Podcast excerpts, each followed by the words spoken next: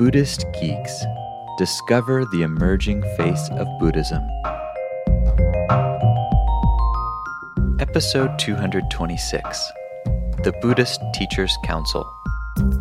We're joined this week by Vipassana teacher Martin Aylward to hear his perspective on the Buddhist Teachers Council, a recent gathering of Western teachers held at the Garrison Institute. Buddhist Geeks is supported largely by the generosity of our listeners. If you like what we're doing, please consider making a one time or monthly recurring donation by visiting BuddhistGeeks.com forward slash donate.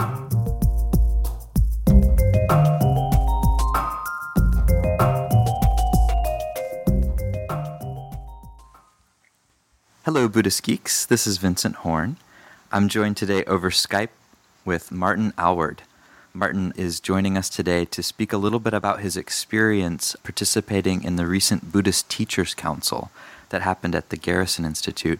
And we've had him on the show before. He's one of my favorite teachers in Europe, uh, and I love to hear his perspectives on different topics. So thank you, Martin, again for joining the Buddhist Geeks.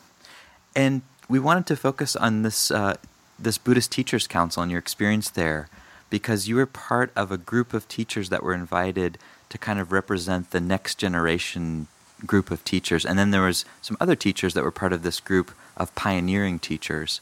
And it's really interesting the topics that you guys explored together. And we thought it'd be fun to kind of share some of what you learned there, what you guys talked about, to kind of share that with the broader Buddhist community. So, just to start off with, I was wondering if you could say a little bit about just the overall aim of the council and, and kind of what was going on there. Well, I, I guess the aims were probably twofold. Uh, one of which was to kind of uh, collectively look at the Dharma in the world in its various manifestations and just explore together what's happening, the ways we contribute to what's happening and others contribute to it, and just kind of uh, make the connections with that really and, and uh, explore what everyone's doing. You know, people are doing all kinds of wonderful work and we don't all know about that what each other are doing. And the second aim was more a personal one, just the getting together and exploring our own practice and our own understanding and our own love of the Dharma, really, with each other. Both those people that we know and have maybe done practice with over years and shared a lot of experience together, and those who we don't know so well and maybe know each other through books uh, or other avenues, or, or don't know at all. And also then the cross traditional sharing as well. So there was um, there were people from the Theravada Vipassana world, which I'm in, and then there was also a bunch of people from Tibetan Buddhism and the Vajrayana practitioners, teachers, Zen teachers, those being the main three groups. But also then there were Pure Land teachers and uh, kind of broadly inclusive, trying to be as representational as possible. And before we get into the kind of meat and potatoes of the conversation and, and kind of hearing what were some of the big topics and themes that came up, it seems like we can't really go into that before we acknowledge that there was a bit of controversy on the interwebs around this council. Part of it seemed to stem from the fact that there wasn't a whole lot of information sort of publicly available beforehand, so a lot of people didn't know what was going on. But basically, there was some reactivity happening in the blogosphere around the council and people getting kind of upset and frustrated with certain things. And I wondered, you know, because you were actually there and you, you also are kind of aware of the reverbs of this reactivity, if you could share a little bit about, from your perspective, what that was about, what parts of it were kind of reasonable and what parts maybe were just a lack of information. Yeah, well, I haven't I haven't followed the controversy too much on the internet, I have to say, but it seemed like there were two things going on. One of which was some people feeling like they should have got invited and didn't, and how come? Which is perfectly reasonable. And I, it, it was definitely in our minds, those of us who were there, that there were plenty of other people who it would be great if they were there, who would have just as much to contribute as the ones that were there, and that we'd very much like them to be there. And that uh, sometimes people just weren't able to come, Sometimes uh, they were invited, but in one in one prominent case, uh, the email went into their spam folder and they never knew about it. And then that was somebody who actually made quite a big deal about not being invited, even though they had been.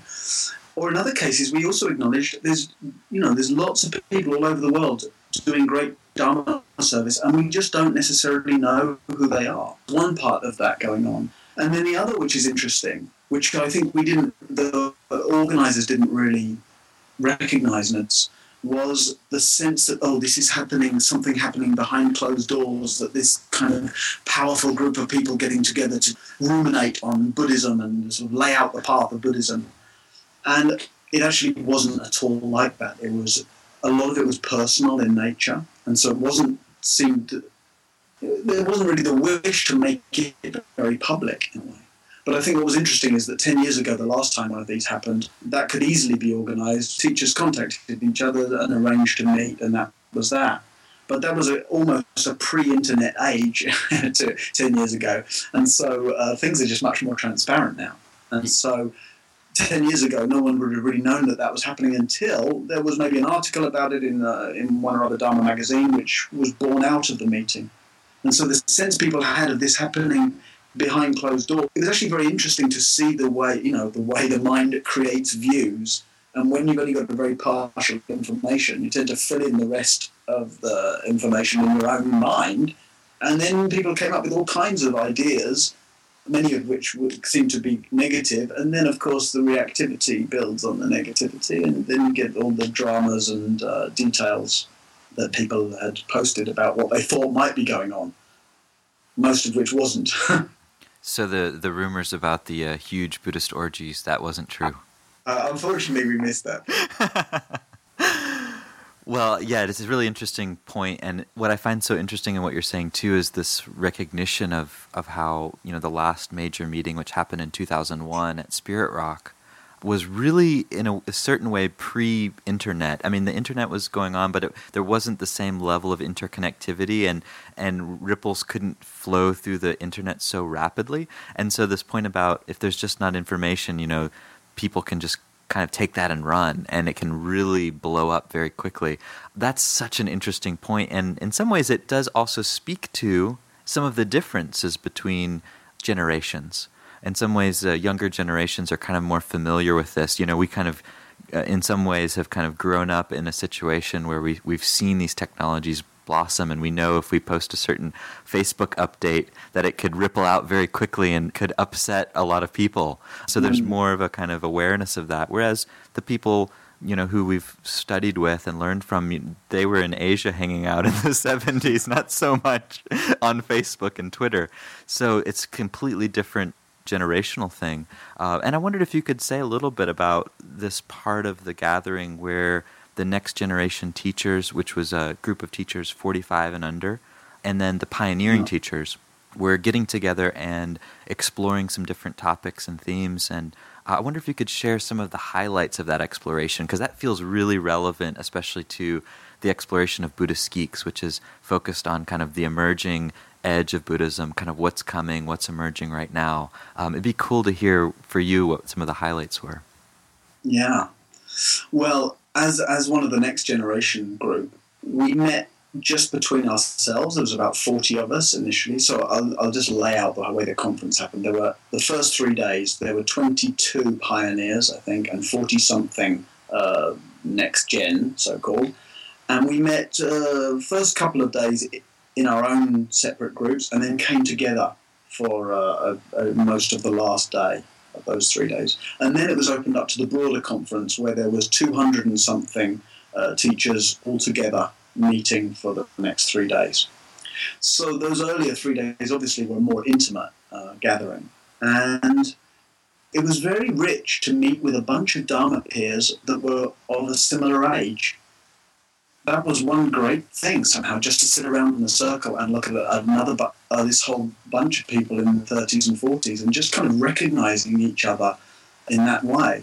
I think many of us had had the experience that our Dharma peers, people we've practiced with and then maybe teach with, are often of another generation, often 20 or more years older than us. So there was a kind of just a sort of recognition. Oh, these are these are my Dharma buddies. This is my sangha in some way.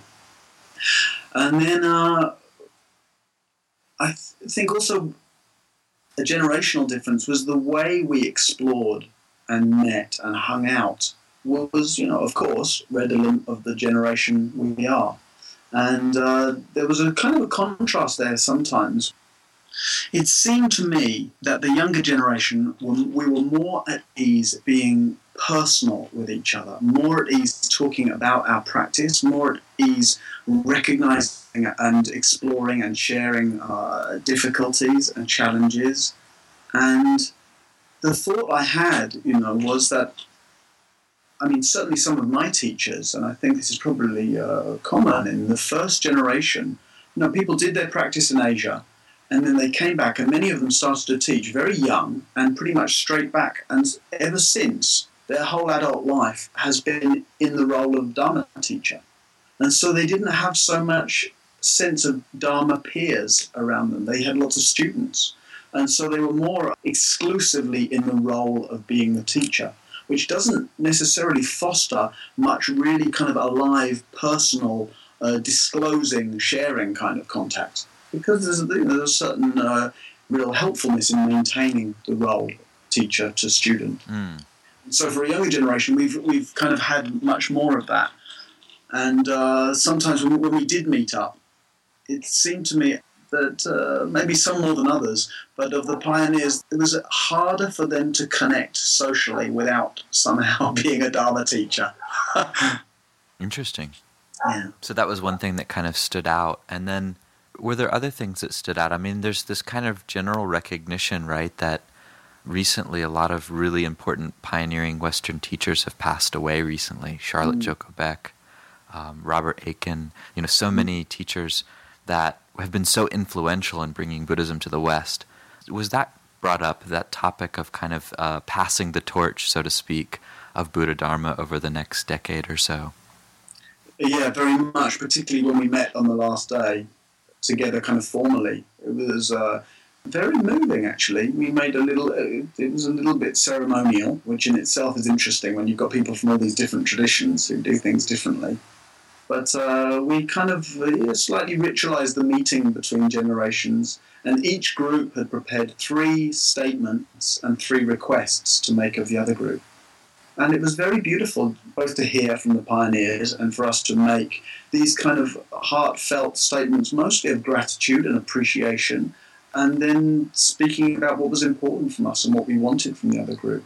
One of the generational differences that came out there was, I think, the breadth of skillful means that have developed over the 40 years or so since Dharma started to flourish in the West, particularly in our scene in the, the Vipassana world. A lot of the initial emphasis was on these kind of setting up of retreat centers and the opportunities for meditation practice.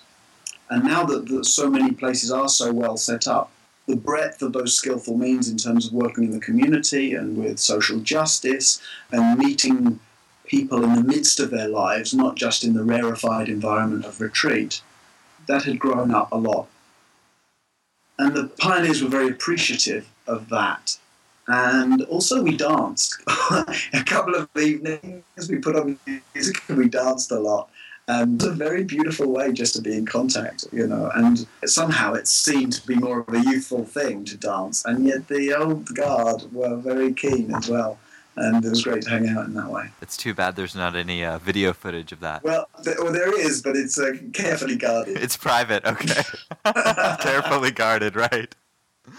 There's nice. some grainy iPhone footage covertly filmed. Of, uh, oh yes, yeah, That's fantastic you know, it's interesting. I spoke with someone, a participant who was there that was, I don't think participating in the first part, but aware of what was happening. And, and she brought up one interesting facet, which was that she noticed that in some ways the dynamics between the uh, younger generation of teachers and the pioneers that they also in some ways mimicked the dynamics between parents and kids in some ways mm-hmm. she was kind of aware of there being dynamics between the two that were both healthy and then also some that were maybe a little weird, like with, you know, kids being really disappointed in their parents or things like that. I wanted to just throw that out there because it's kind of an interesting observation. And I wondered, from your experience, did you notice any interesting roles or dynamics playing out that shaped the conversation like that?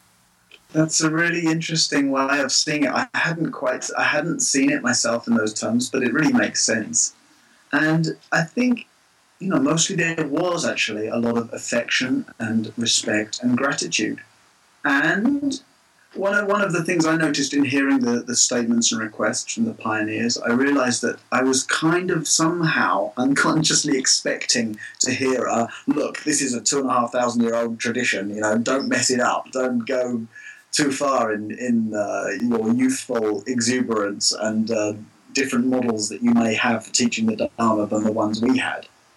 In that way, I guess I was expecting a kind of parental lecture and actually that, that wasn't what was forthcoming at all from them there was there was a lot of expression of, of, a kind of appreciation of and trust in the different forms that they saw us using. And actually a kind of i think a surprising to the older generation a surprising level of confidence in the dharma that we're teaching in the, the sincerity of people's practice and the depth of their understanding and the breadth of those skillful means in bringing dharma into the world and I don't think that was just a kind of mutual backslapping enjoyment of each other.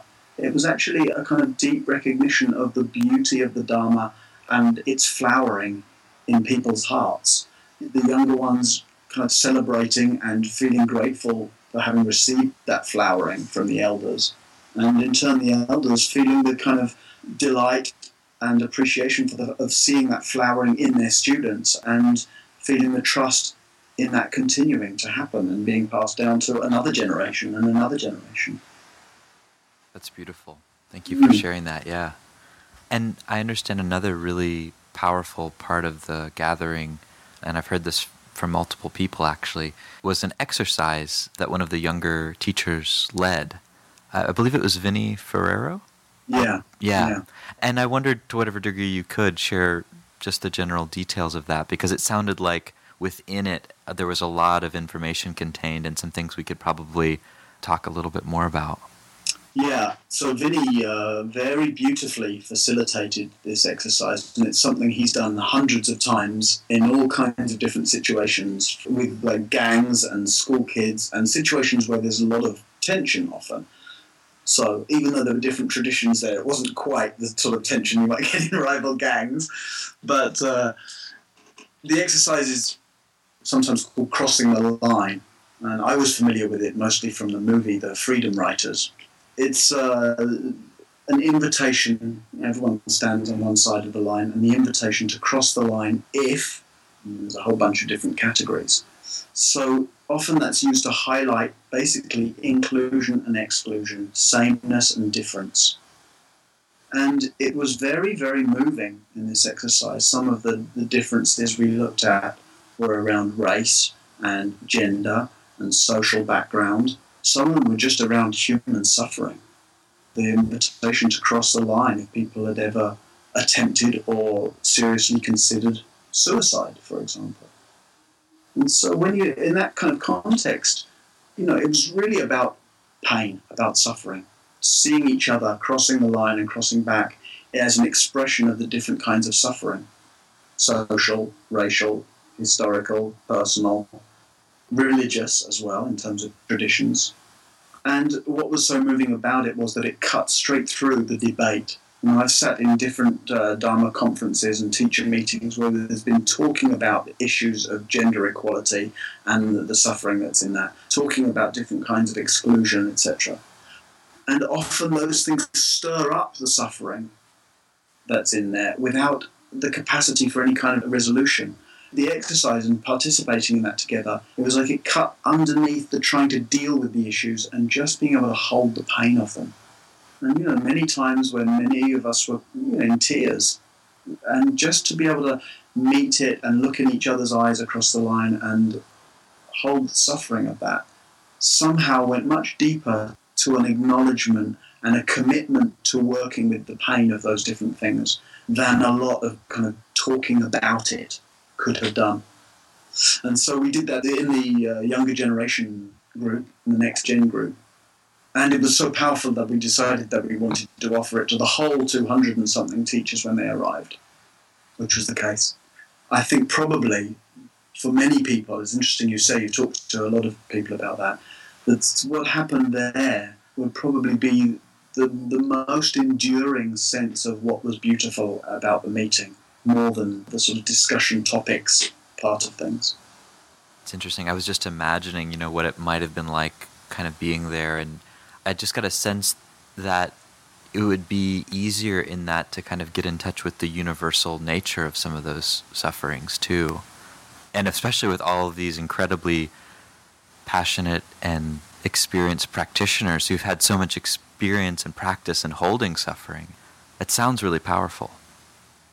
Yeah, yeah, immensely so. And there was a few occasions where, you know, I mean, people that I knew well that I, you know, I've, I've known for years and practiced with and felt like I knew well, and then oh, I see them cross the line in response to to an invitation from Vinaya on something I didn't know about them at all. Mm-hmm. Oh, and then others, some kind of well-known figures that might cross the line in response to something that was, uh, in in a few cases, very important and and uh, touching for a lot of people there and some of the stuff was around issues that have been historically kind of painful uh, and that have involved uh, various dilemmas and ethical issues and scandals, and yeah, that's from the history of uh, Western Buddhism.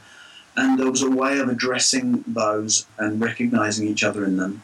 You it's a little bit difficult to talk about it specifically because it's obviously something that happened with a lot of kind of trust and, of course, confidentiality. But um, there was actually some some healing of some old pains in there between people as well. And as I say, it, would be hard to think of another context in which that could have happened so beautifully and so movingly, and with everybody really, really on board with it. Nice, yeah.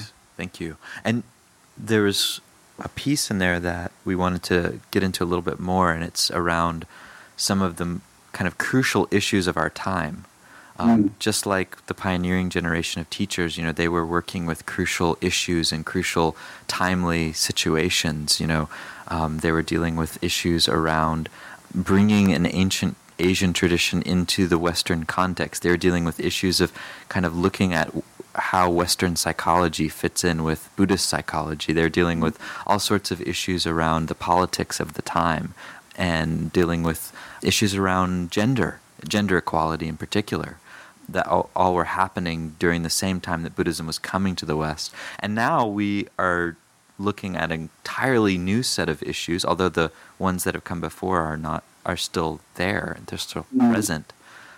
Could you say a little bit about some of the kind of key issues or topics that that the next generation really uh, needs to be looking at, and we're coming up as part of this uh, circle exercise, even? Yeah. Well, firstly, there was there was the acknowledgement of how much work the early generation of, of sort of returnees from Asia did in uh, not just bringing Dharma practice to the West, but, but the beginnings of an actual Dharma culture in the West. And what they were up against in terms of, you know, the very, very patriarchal nature of Asian Buddhism, for example, and how painful that had been for some of the women teachers to feel so unseen and so unvalued and discriminated against and invisible in different ways. And of course, partly Western culture isn't as patriarchal as Asian culture, and there's been a lot of attention and care, and no doubt more could be done to, to not maintain or not support that kind of uh, gender inequality. But then for the younger generation, there's a whole bunch of other stuff in there that's bit, that have become more the issues of our time, and maybe you know feminism was kind of coming to the fore in many ways at the same time that Dharma was coming to the West, and as in, in for our generation, there are other issues that are sort of to the fore around wider stuff to do with inclusion, around race as well as gender, and around sexuality, uh, sexual orientation and issues of social justice. And so there was quite some exploration of that, those things that came out. One, one of the uh, invitations to cross the line was to cross the line if you from some kind of Latino or Latina background. And in the first time that happened, no one crossed the line. And then just the invitation to see a, a, a big section of the population who wasn't there at all. And the second time, with the larger meeting, one person crossed the line and then just just just see this like 200 and something on one side of the line and one person on the other so those things coming al- alive in that way and also a very poignant comment that somebody made was that you know we might look at we we can look at the older generation and see the things they did give attention to and, and didn't or didn't have space for or weren't so alive for them. And somebody said, What about the next generation? What might they look at us and say, Well, why didn't you guys pay attention to this?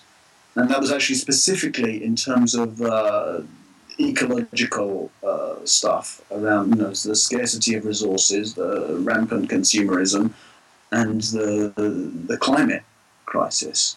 And the, the just just that open question that somebody said you know might it be that a following generation might look at us and say well what was the matter with you guys? Why didn't you address you know whether it was that or other issues? And i think that was just a very good wake up call for us to see and of course it's different in different cases and people some are focusing on a very sort of deep meditation based kind of retreat type of practice and others are working in a much broader engaged uh, daily life context. But the, the question that came alive was, you know, what's the expression of our Dharma transmission? What do we include? What do we not include? And what might we feel personally as our responsibility to include, to speak about, to address with our students, to keep alive or to make alive in our own practice and in our teaching? And the recognition of the kind of responsibility we have to the extent that students look at us as some form of authority and of course, it's not that we should need to be or should even try to be an authority in all areas. good for good for God forbid. But given the, the sense of responsibility we feel to make our response as an alive and as authentic, as an inclusive one, that, that makes a difference to the suffering in our world, in the conditions that are there in, in, in the current generation, the living generation. Mm, mm, it's so interesting, too, because this topic brings up, at least for me when I hear you describing that, it brings up this question of what is Dharma and then what's the expression of Dharma. And that sounds mm. like just to even ask that question or those questions just goes right to the heart of the whole enterprise, even. So it sounds like, yeah, a really profound one. It sounds like it was alive and well in the conversation. Yeah, yeah, and of course, people might uh, will, will have different responses to that. There was right. one very interesting kind of uh, question put to us by one of the senior teachers, which was, you know, what's the bottom line in your practice and your teaching? What's the bottom line that's the, the kind of essence that makes what you do Dharma practice and that you want to communicate to your students? And, you know, without having to come up with any kind. It wasn't like we were looking for consensus around that, but it's something valuable in the both the aliveness of the question for anybody who practices Dharma. I would say the aliveness of that question, and then to have the the kind of rich, fertile ground of being able to explore that with with a bunch of other people who've spent some decades looking deeply into their own hearts and minds and into the Dharma of life. And so, you know, that aspect of just the personal connections and explorations was uh, was wonderful. That was, you know, that was more than anything else why I, you know, came across to the States from Europe to go to the conference. And as is often the way, as well as the, the the richness of what was brought up in the various kind of plenary sessions and meeting times and small group discussions, a lot of that real richness happens at the meal tables and going for walks together after supper and you know just hanging out and chewing the fat of the dharma as it were. Mm, nice. And i also feel like this is an important question. We have to kind of of course bring it back to looking also at what doesn't work or what seems like an obstacle. Was there a sense in the experience of being there that certain things just weren't jiving there was any sort of perspectives which simply were clashing or which seemed unintegratable or I'm trying to find the right word but you know what I mean of a sense of like yeah. these pieces just weren't working and there's a way in which we need to kind of acknowledge that uh, was there yeah. any sense of that happening you're fishing for clues for the Buddhist Geeks conference I'm trying to prepare um, I would say there was a the the large, uh, particularly the second part of the meeting, which was less intimate because we were so many more people, among 230 people, trying to to you know, and often time felt a little squeezed. So t- trying to address some ambitious area of Dharma in an hour and a half slot with 230 people, uh, it's it's probably a setup to be a little frustrating and disappointing and, and, unsatisfactory, if you like. There was only the chance for a very few people to, to have their voice in the room around any one subject. And I would also say that a few people took too much time and space up, actually. You know, if you think, uh, somebody said, you know, if you think uh, this is you're bit at a party and there's only a certain number of cookies, you know, you've got to think about how many there are for everybody. And so it seemed to be sometimes people might wish to uh, make a point about some piece we were looking at, and it sort of turned into a little bit of a mini Dharma talk. And it's it worked for me at least. It worked much better when people were sort of personal and uh, really speaking in a way that was born of their own alive experience, rather than getting a little maybe abstract or um, dare I say preachy, which happened in a few cases.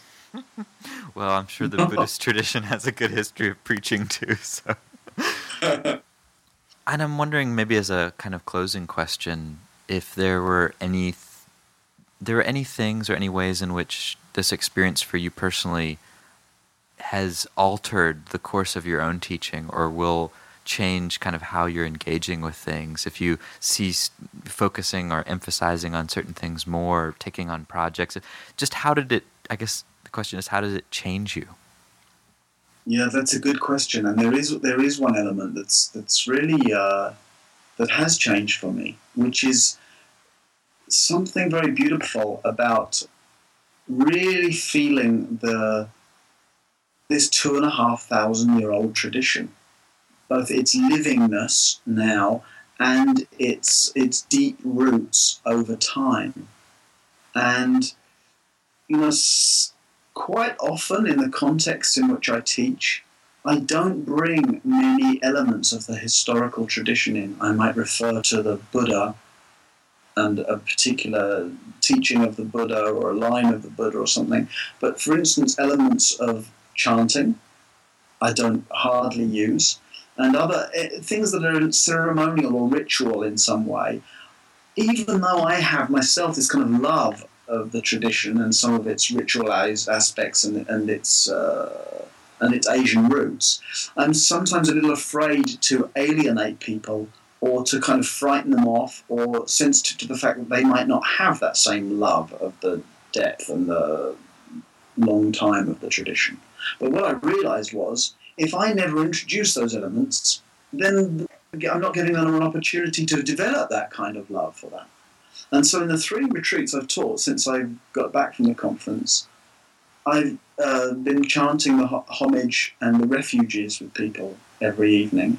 And I've closed each retreat with a thread ceremony, which is a common in Thailand, passing a white thread around, and they're kind of using the symbolic sense of interconnection with that. Comes the thread's tied to the Buddha image and then uh, goes all around the circle and back again. And giving people this white thread to tie around their wrists and take away as a memory of the interconnection and uh, the, the sincerity of their own practice and the support of others.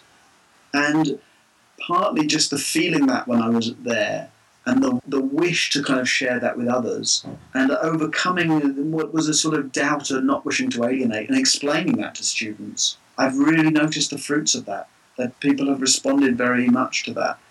And uh, it was just a very interesting connection for me to make. It's like, well, if if if I don't introduce any of those historical elements, I, then I realize I'm kind of responsible for for them getting cut off in my generation. You know, to the in the small way that I'm uh, participating in Dharma teaching.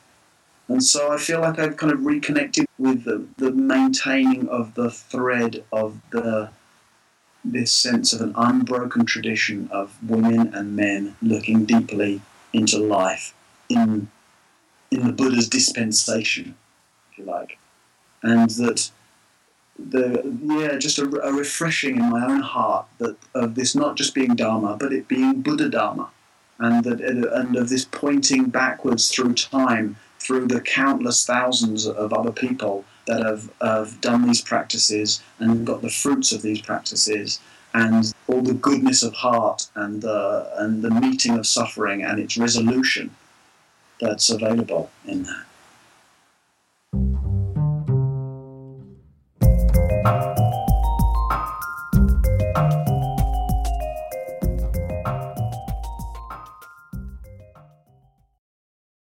Join us for the fourth annual Buddhist Geeks Conference, hosted in partnership with Mindful Cyborgs and Shambhala Sun from October 16th through the 19th in beautiful Boulder, Colorado.